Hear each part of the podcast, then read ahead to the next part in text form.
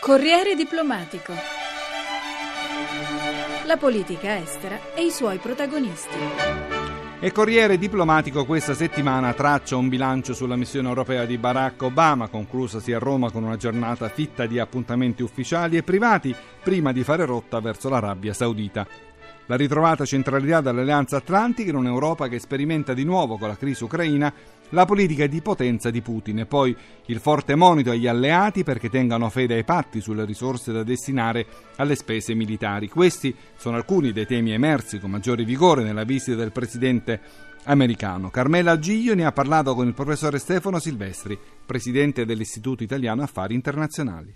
Professore, qual è il bilancio che si può trarre da questa missione europea di Obama? Diciamo che è servita sicuramente a riconfermare i rapporti di alleanza e di cooperazione tra Europa e Stati Uniti, la riunione con il Consiglio europeo, cioè tutto questo ha sicuramente contribuito ad rafforzare un po' la credibilità di un'alleanza che altrimenti ormai sembrava un po' vaga, ecco, sembrava diminuire lentamente. Nello stesso tempo, grazie anche all'accordo che si è raggiunto all'AIA eh, sulla sicurezza nucleare, non ha neanche completamente escluso la Russia che ha aderito, ha partecipato eh, a quell'accordo, quindi ha lasciato aperto alcune strade negoziali, malgrado anche qui la decisione di eh, sospendere le riunioni del G8 e di tornare per il momento al formato G7. Nel complesso, eh, da questo punto di vista, un segnale diplomatico positivo. Non è che dietro ci fossero molte decisioni concrete prese, però un segnale politico di immagine abbastanza positivo. Io credo che il risultato eventualmente più positivo che potrebbe scaturire da questa visita, ma che dovremo vedere come funziona, è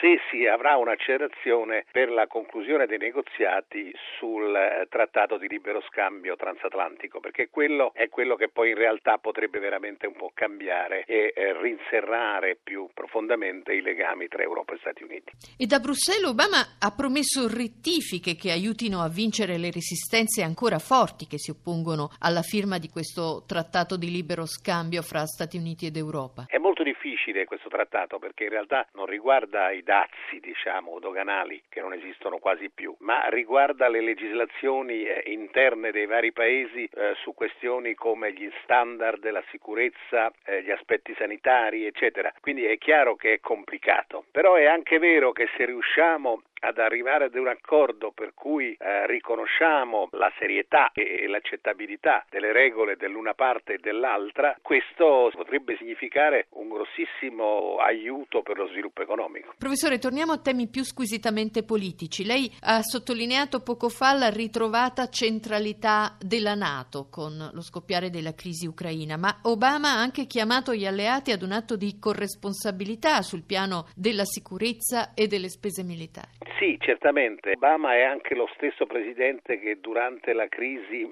in Libia e l'intervento sulla Libia aveva varato questa formula del leading from behind, no? guidare dalla retrovia, cioè gli Stati Uniti accettano di appoggiare gli europei e di aiutarli, ma eh, non vorrebbero essere più necessariamente in prima linea nelle cose che riguardano soprattutto gli europei. Questo si applica un po' meno nel caso della Russia, però si applica lo stesso, in parte. Certamente gli europei hanno fatto, grazie anche alla crisi economica, una diminuzione delle loro spese della difesa abbastanza impressionante e oggi eh, sono un po' al limite della efficienza militare, quindi dovrebbero fare di più. Non è facile perché appunto queste spese sono in, in competizione con molte altre in un momento in cui si cerca di ridurre i bilanci, non di accrescerli. Però è un po' un problema di responsabilità. Non possiamo chiedere agli Stati Uniti di proteggerci e di fare quello che dovremmo fare noi in un certo senso, ma come chiedergli di impegnarsi molto di più a nostro beneficio e nello stesso tempo non fare nulla da parte nostra.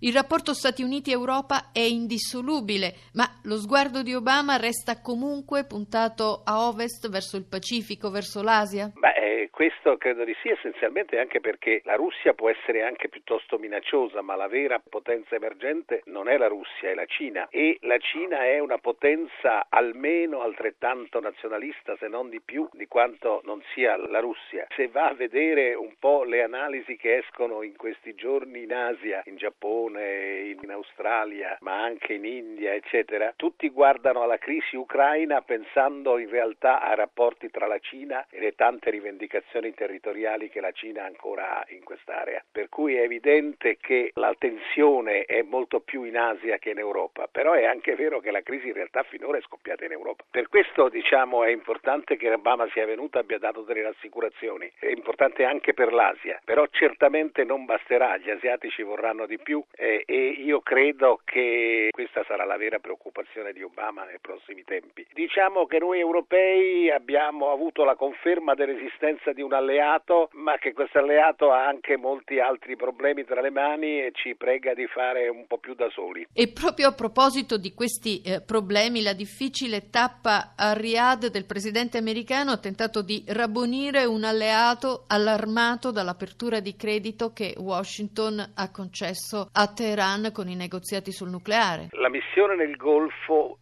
cercava di ricostruire una sorta di consenso politico tra gli alleati americani del Golfo in un momento delicato che è quello dei negoziati con l'Iran. In realtà non è pienamente riuscito perché eh, c'è una contrapposizione eh, sopra la politica sia di tipo eh, religioso sia di tipo classico di politica estera all'interno del mondo arabo tra Arabia Saudita, eh, Qatar, Kuwait, cioè c'è una differenza di impostazione piuttosto secca e questo sta creando grosse tensioni. In realtà il problema è che eh, gli alleati tradizionali, eh, cioè le monarchie, gli emirati, eh, sono spaventati e non sanno bene come gestire da un lato il ritorno dell'Iran alla politica internazionale e dall'altro il rischio che anche da loro vi siano rivolte o comunque manifestazioni importanti a favore della democrazia che non c'è in questi paesi o a favore comunque di una maggiore apertura eh, sociale e politica. Ora, tutto questo non può essere risolto da una visita. È importante che Obama abbia voluto dare un segnale di interesse.